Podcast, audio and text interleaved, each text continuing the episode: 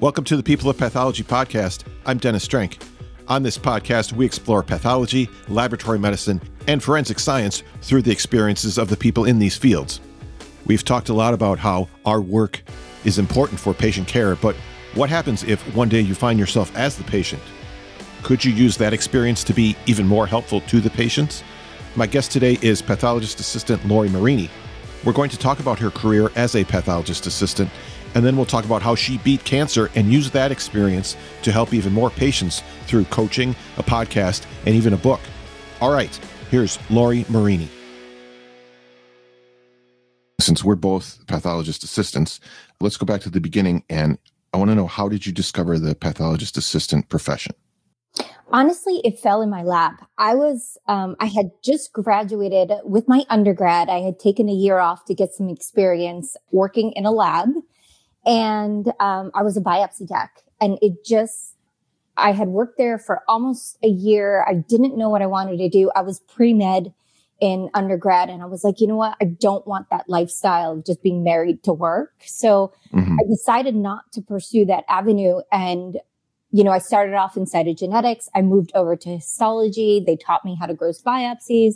And one day I, I said out loud, because I, I had like trays of prostate biopsies, I'm like, oh, oh God. I just want like a leg or something. Like, and I had no idea what that meant at the time, right? But as I said it, somebody walked past me and was like, what did you say? And I was like, I thought I was going to get in trouble, honestly. And I was like, you know, I looked at her and she's like, you have your undergrad, right? And I'm like, yeah. She's like, oh my God, I have the perfect program for you. And I got linked up with Leo Kelly from Quinnipiac and, oh, um, oh, sure it just so happened he had somebody drop out of his program. So I was, you know, I lived in Connecticut, is where I was born and raised. And so within one month, I was literally starting the program. And at the time, I didn't realize what a gift that was. You know, you know, that's, that's interesting because I, you know, I'm on the job trained, but I was a grossing biopsy histotech. Mm-hmm. So it was sort of similar. And you mentioned the leg thing and that was funny because that was one of the that was the first like bigger specimen that I learned how to do. Because the PA I was working with at the time and Sandra if you're listening I'm talking to you mm-hmm. she showed me how to do it because she didn't want to. Right? Yeah none of us want to do them anymore right? Like unless right. it's, it's like osteosarcoma or something but at the time I don't know why that's what came out of my mouth right because I definitely don't want to do them now but it was just one of those things that I, I honestly felt like it was, it just fell into my lap. I had no idea about it before that moment. All right. So then you're going along in the program at Quinnipiac. Now, did you know, like, you know, throughout the whole program, was it like, yes, this is exactly what I want to do? Like, was there ever any doubt? Um, yes. oh, okay. funny, funny you should ask. So the program itself I thought was fascinating. I love the material. Like I'm an, I'm a nerd, right? Like I just, I know it and I, I will forever continue to educate myself. And I love the sciences. So the program itself was amazing. But it was my first rotation out of school. They had put me in a perinatal rotation, perinatal and autopsy. And at the time I was for a good, you know, eight hour shift, I was processing POCs, products of conceptions. And the where I was situated, they went up to 24 weeks. So ossification occurred and they were fragmented. And I was like, what did I just get into? Like, this is terrible, right? Like, cause that's all I was doing all day long. Um, and and then I was doing autopsies on top of it. So I was like, what? Like, that was the only doubt that I had when I first started my rotations was I'm like, what did I just get into? Is it always like this? Is this what this is about? Right? Like, what about all the other stuff that we learned? But besides that, after, after that rotation, that really prepared me, right? Like I didn't, again, I didn't see the gift that I was getting at that time. Sure. Um, after that, I just, I fell in love with the profession for sure. Mm-hmm. Yeah, I imagine that that kind of situation has got to be a bit um, emotionally draining after after a while. And plus, too, you're new, right? So you don't really know the the lay of the land, right? Like, so as a as a as a first rotation, it was really difficult. I have to say. Yeah, I believe it. Okay, now you've been a PA for uh, it's over twenty years now, right? Yeah, do you believe it? I can't believe it. yeah. Don't make me that old. Don't make me that old. I'm sure I'm older. All right. So then, you know, throughout those 20 years, what have been some of the biggest changes you've seen in our profession? You know, that's a great question. The first thing is our relationship with the residents and the attendings. Um, I think that because they have shifted as to what the residents are responsible for, um, what their workday looks like, I think it's benefited the PAs because it's allowed us to take on more. You know, I've had jobs that I began where they wouldn't let me do much. I was lucky I was doing a gallbladder and like I had to teach them like what it meant to have a PA on staff because they didn't understand what that meant. And now I feel that the pendulum has swung completely opposite where if there's an important case, they're going to have the PAs do that. And I, and I love that because it speaks to us as a professional and that we do have the expertise to really ensure that patient care is um, maintained at all times. And then the second thing that I really absolutely love that's evolved, um, you know, ER, PR, HER2 was just coming out. I don't even think it was a thing when we were in school.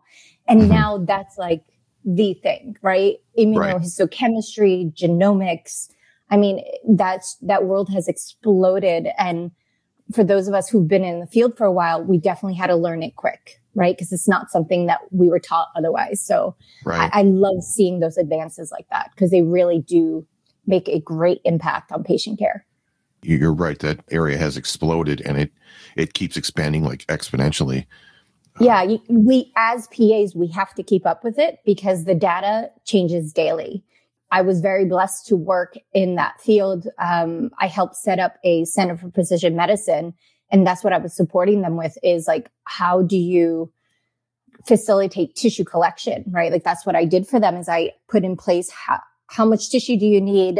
How are you going to get it? And then what are you going to do with it after you get it? And so it was a really great learning experience for me. It allowed me to solidify my confidence that I knew what I was doing, right? Once the data started rolling in and, and, you know, selectively choosing samples to go for genomics and then seeing that the report came back as you know, it definitely being tumor and being able, and it was viable tissue. Like it really was something that made me step back and be like, you know what? We were really well trained. We really were like as PAs, whether you're on the job trained or educationally trained, it, I really feel that the environment that we put ourselves in supports us as professionals. Yeah, I absolutely agree. You know, I wanted to ask you about that, your work in the precision medicine area how did that happen? How did you get involved with that? Oh, that's another thing where it was just, you know, the universe, I feel puts you exactly where you need to be at the right time. And I had some colleagues that knew that I had a histology background, that I also, you know, worked as a PA, that I was used to being in academics. That was really my entire profession was academics. So, um, when the opportunity came up, they, um, asked me if I would support the cause. And it was one of those things that I, I actually said no three times. Terrible. I really, really? Why, why was that?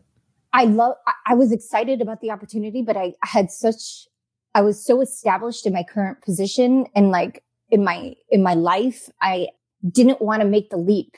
You know, like I didn't see the value at the time of why should I leave? You know, I was, I was managing four different laboratories. I was living on the beach. I'm like, why would I leave this? Like, this doesn't make sense. Like, I feel like I've achieved everything I needed to achieve. Like, why would I disrupt my life? But the universe kept bringing it back to me that I'm like, I literally said out loud, universe, I don't know why you're bringing me back there. Right. Cause I had worked at a sister hospital and I'm like, but I'm just going to go and I'm going to make it happen. And I did. And it was one of the best experiences I've ever had as a PA. What was your role with that? Or actually, first, did you have any sort of like direct patient yes experience through that role? I did. So it, it's a very unique position that I ended up that I was hired into. However, I think because of who I am as a PA and the experience that I brought, I think I evolved the position. So what ended up happening was I was the key person for tissue collection. So I would go into interventional radiology. I would go into the ORs just like we do for frozen sections. But at the time of sampling, right? Like at the time of surgery or, or them taking the biopsies, I would help facilitate which ones were sent to diagnostics, which ones were sent for genomics, which ones were sent for single ray, you know, single cell analysis.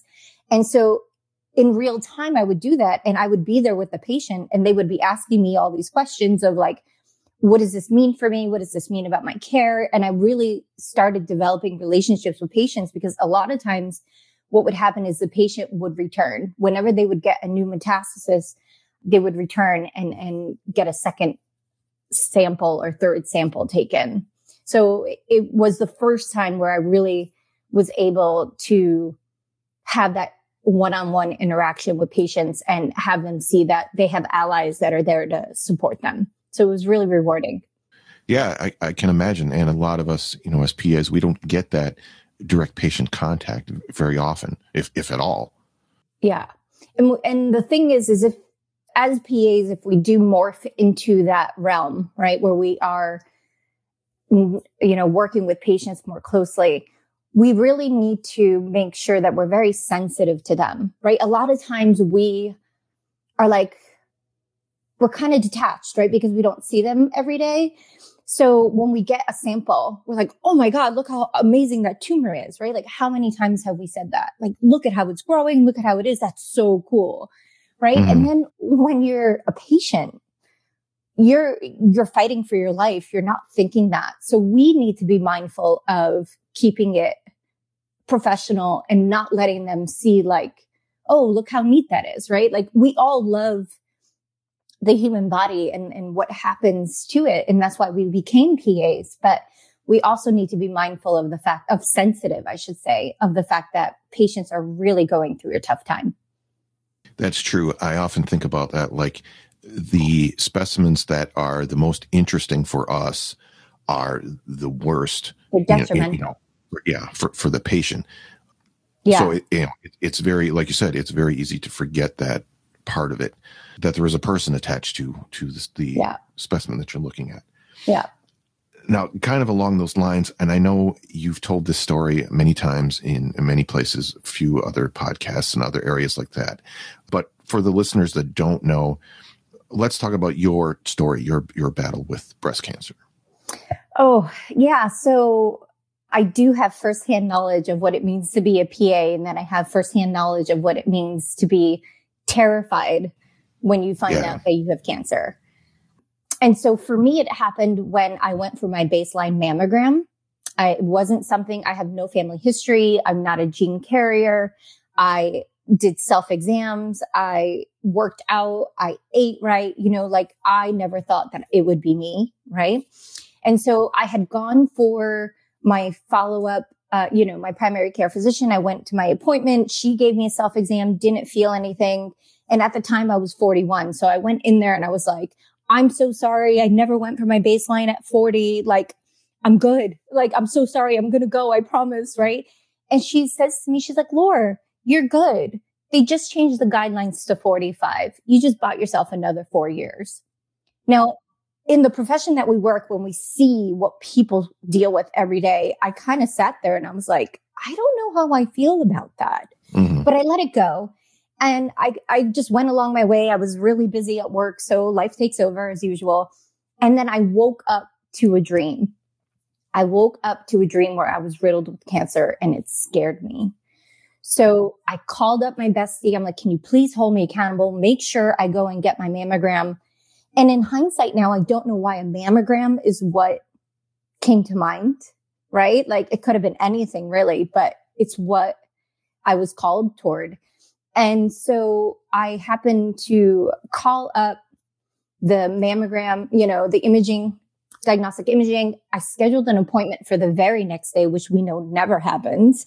Right. And I went there and I got my baseline done and I didn't think anything of it when they called me the following day and they're like, can you, you know, come back? And I knew I had fibrocystic disease. I knew I had dense breasts. For me, going and getting an ultrasound was, was not anything that I thought was scary, right? Like we see that every day with our imaging that we, we handle for patients. Mm-hmm. So when I went there and they, they did a whole bunch of other tests, like I didn't think anything of it until I was on the patient table with the big blue light above me right? and we always wonder why the rooms are set up that way.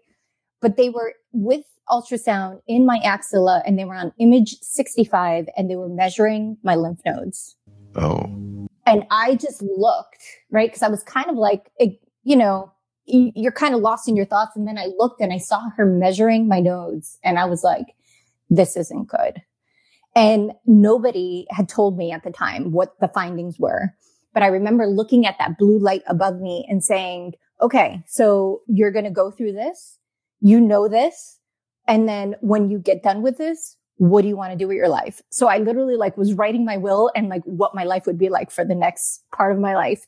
And it was one of those things that it was a defining moment for me where I was like, oh, now I get why that light, you know, why that colorful light is there, right? It gives the patient something to look at and to think about while they're getting poked and prodded.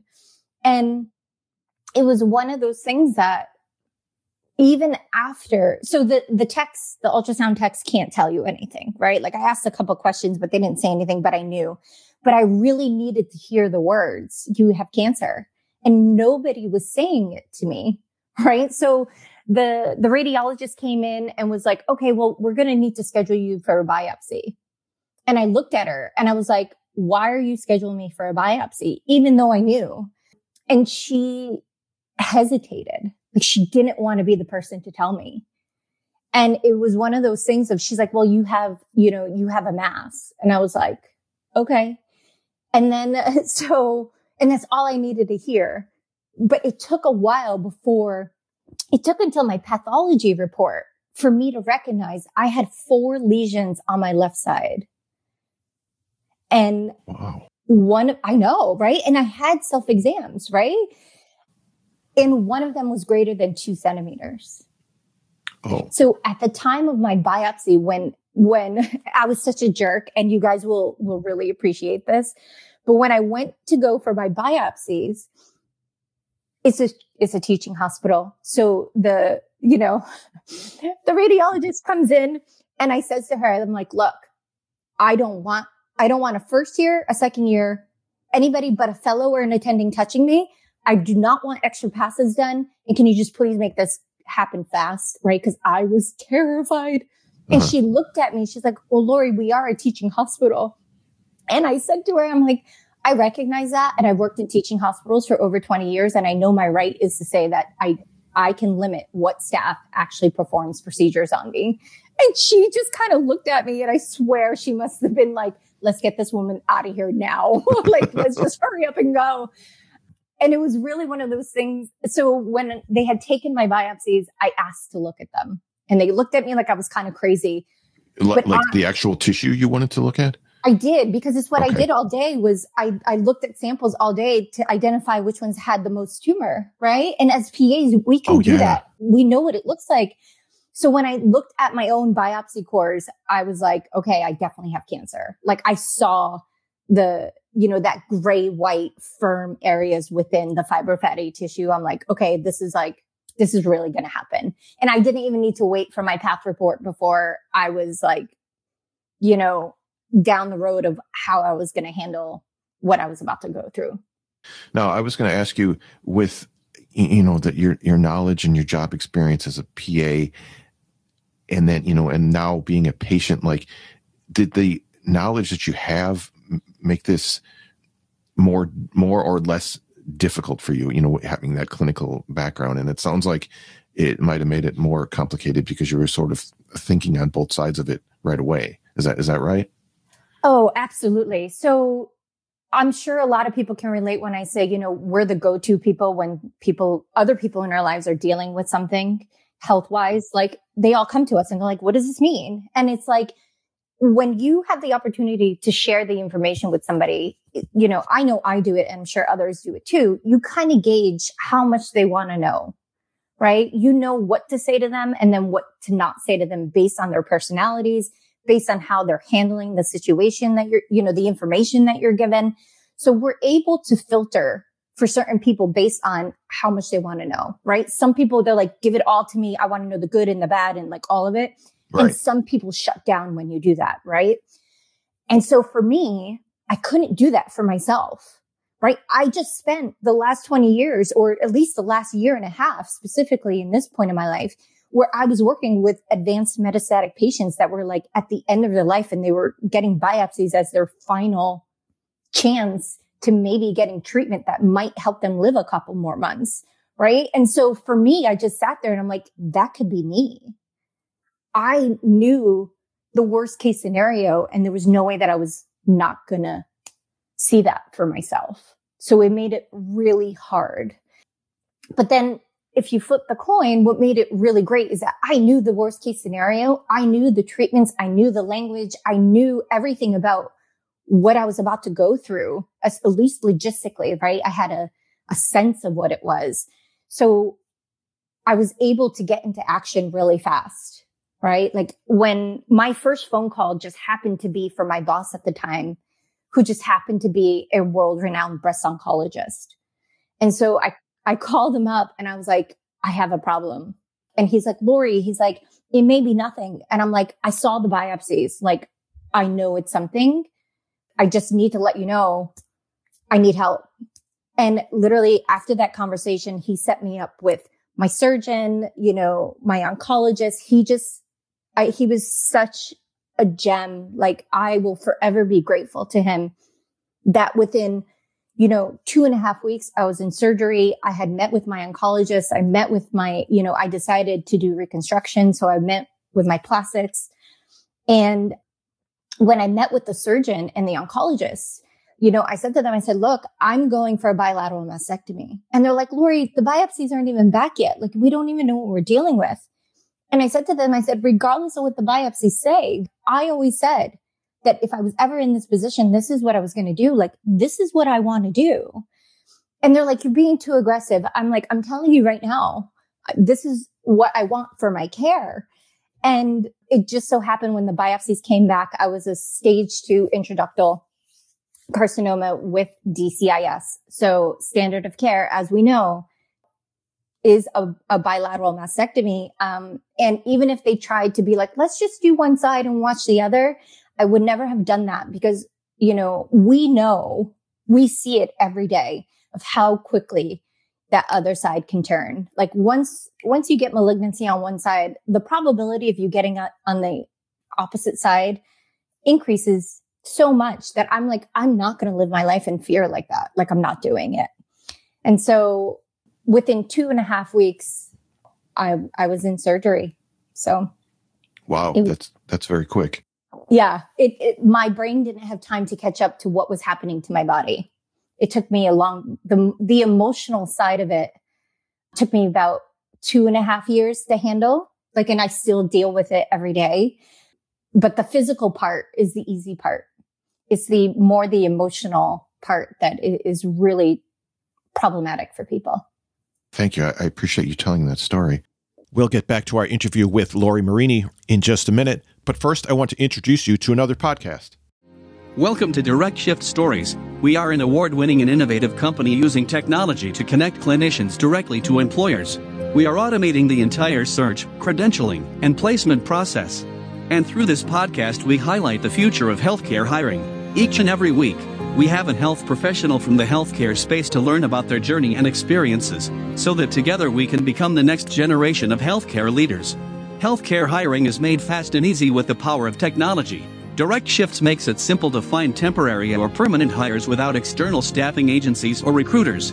On our platform, you may list as many jobs as you want and we'll connect you with high quality, pre vetted candidates with verified credentials and backgrounds. This online platform is used to make it more efficient, so that we can be more convenient.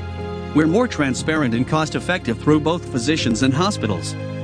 Let's explore and find out how we can increase the level of health and happiness throughout our world. So we encourage you join this journey with us and together we can create a better future of healthcare through these conversations and stories. LabVine is an interactive online learning platform where laboratory professionals learn, develop, and discover by sharing knowledge and building on each other's experience. The platform provides global access to internationally accredited laboratory specific courses and other resources developed by lab specialists for the laboratory industry. LabVine is free to sign up, and you can use the link in the show notes to get started. Now, back to Lori Marini on the People of Pathology podcast.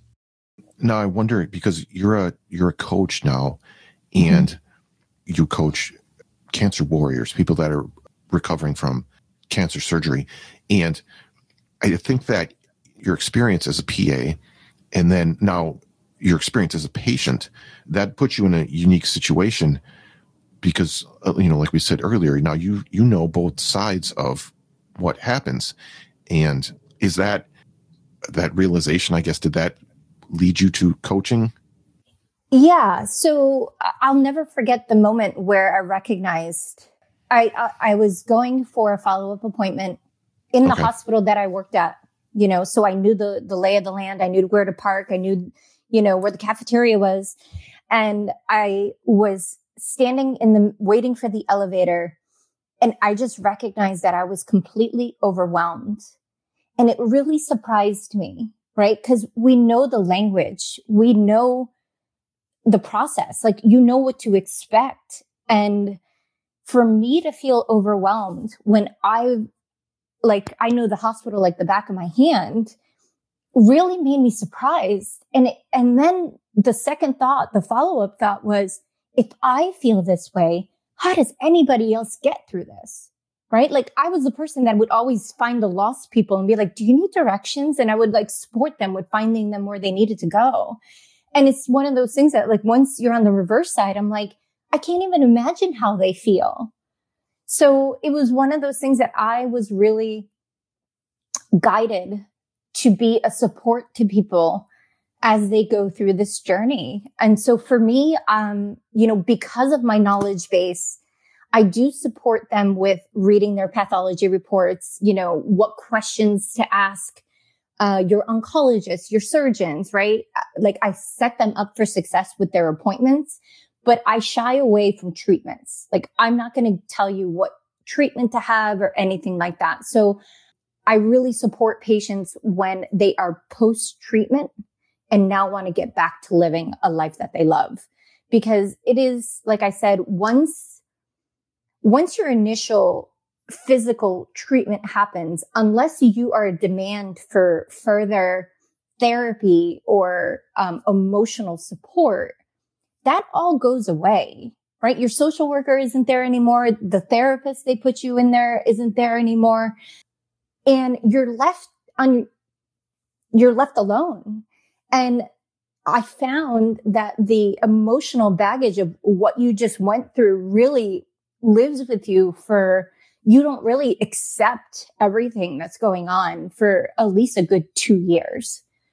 And so that's where I really try to help people is, you know, between them finishing their treatments beyond. So that way they could understand that, you know, living in fear of reoccurrence doesn't need to be your everyday. Like you can, you know, have cancer or battled cancer or even have, you know, metastatic disease, but you can still live a fulfilled life and keep moving forward. You know, when you're diagnosed, you face your mortality and it really strips you of the joy that you have in life because you're now in this fear of, am I going to make it tomorrow?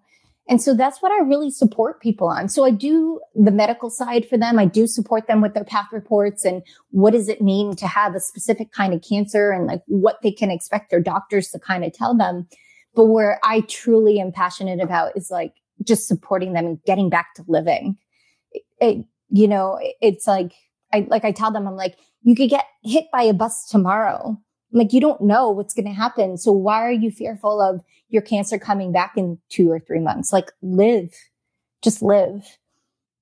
You know, we don't, I, I say it all the time where I'm like, I don't want anybody to be in this tribe of mine, right? This cancer warrior tribe is what I call it. And, um, but if you're here and, and you find yourself here, there are people that are here to support you and we don't want you to know what it feels like, but it's a terrible feeling.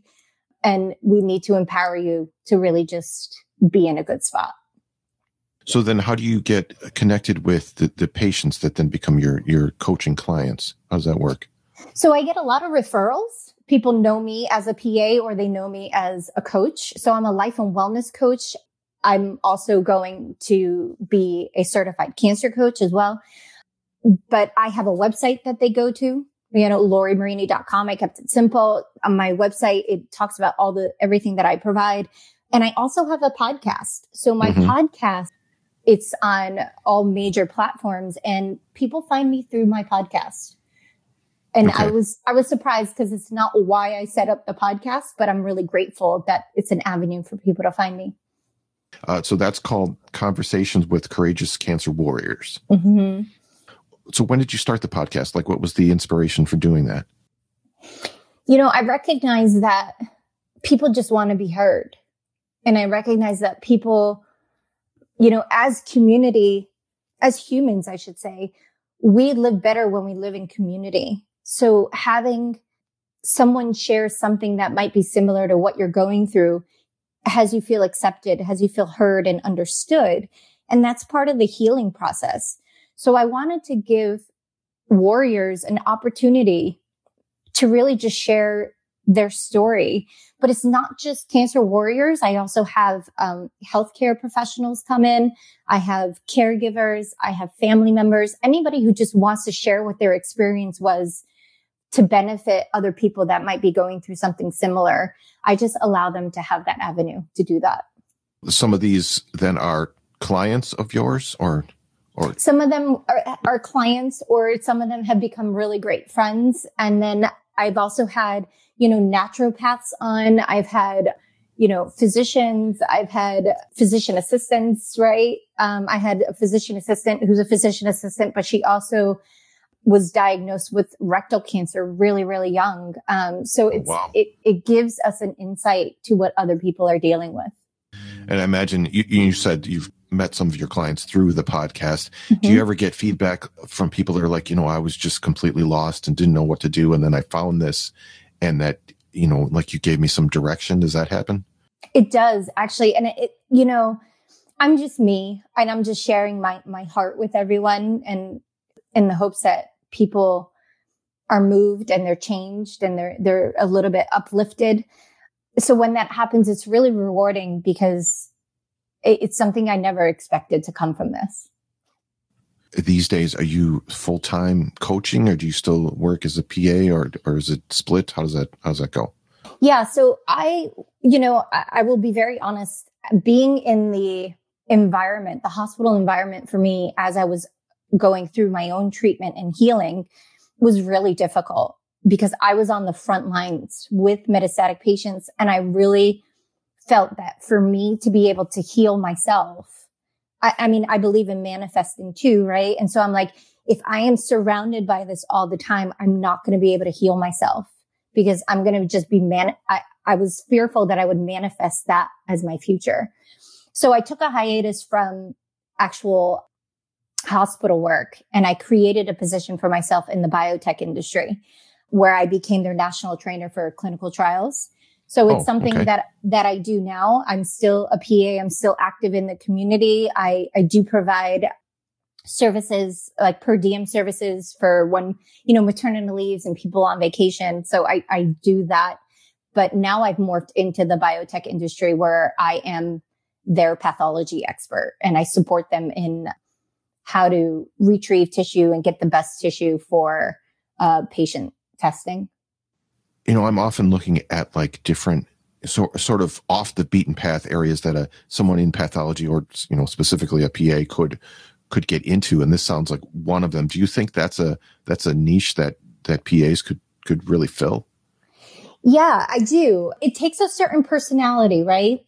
So if you're someone that does not want like talking to people. Like, and I don't mean that in a bad way, but I'm saying like, if you are not a person, a people person, and that's why you got into pathology, then moving into the biotech realm might be difficult for you because you're, you're more with the sales team, right? You're more with the sales, marketing.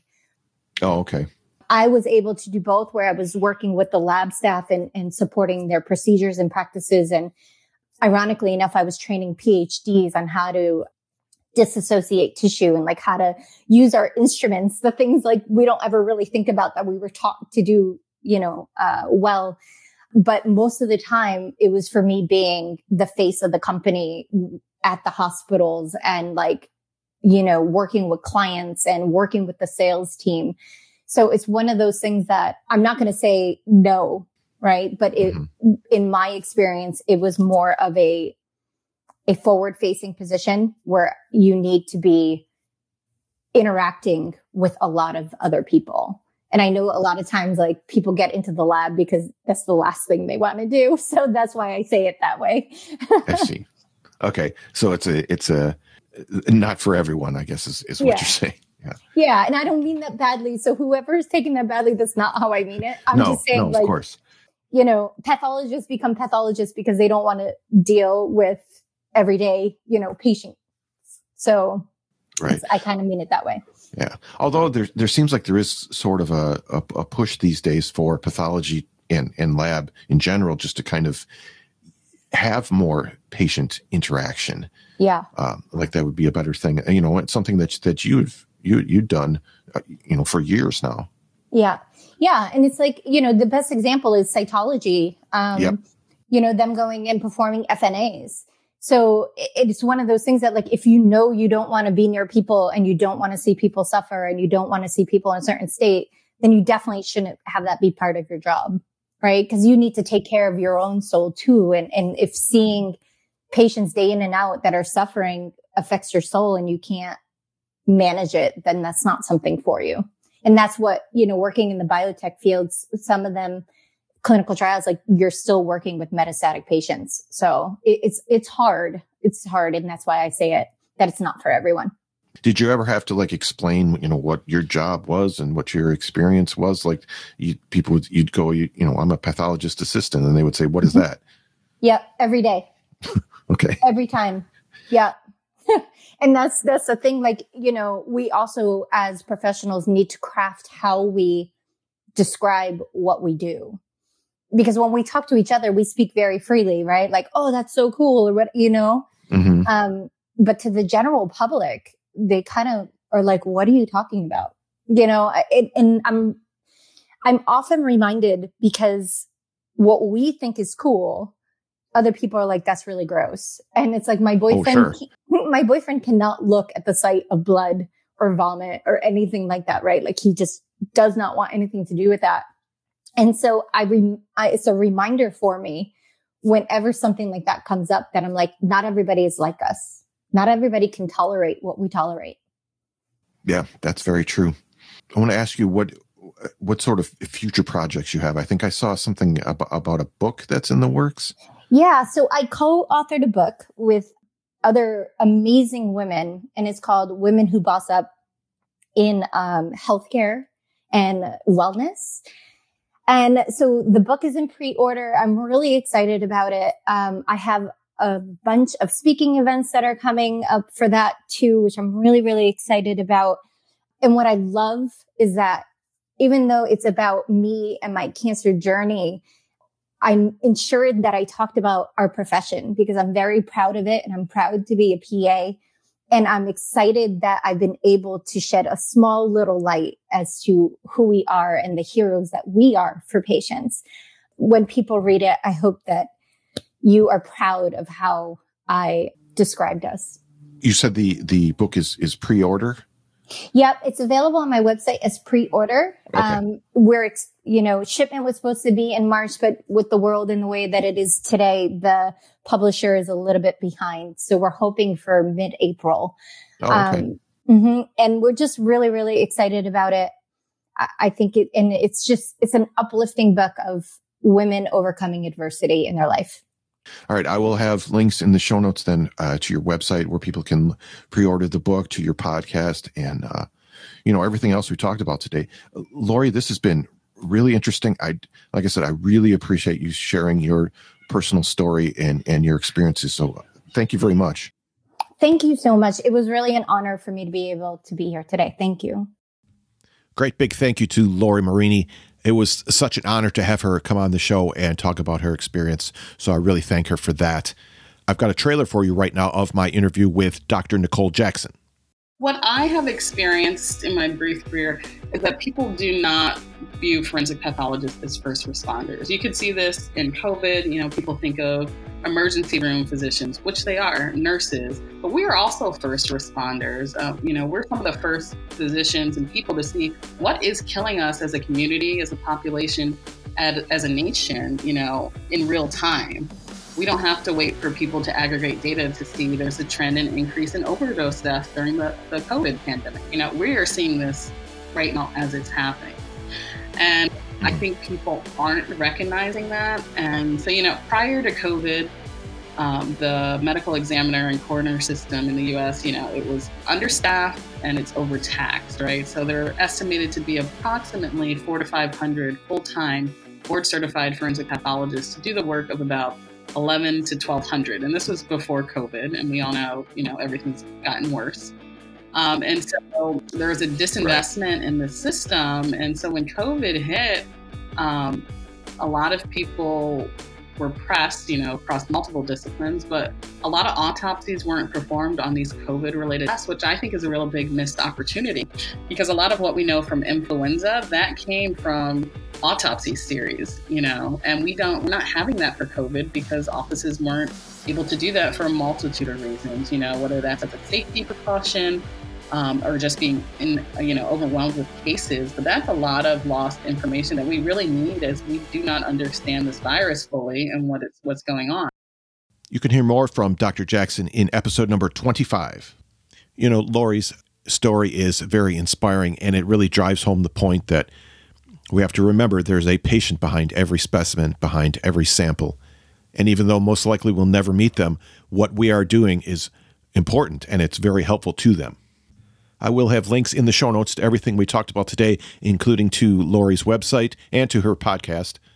And on a lighter note, this coming Wednesday, April 14th, is Pathologist Assistant Day, so it seemed fitting to have a pathologist assistant as the guest on the show this week. You can follow the show on Twitter at People of Path, or you can connect with me on LinkedIn. And if you like this episode and you know someone who might get something out of it, please share this episode with them. And together, let's inspire the next generation of pathologists and laboratory professionals. This show is a member of Health Podcast Network, which connects listeners with conversations and stories about health, care, and well being.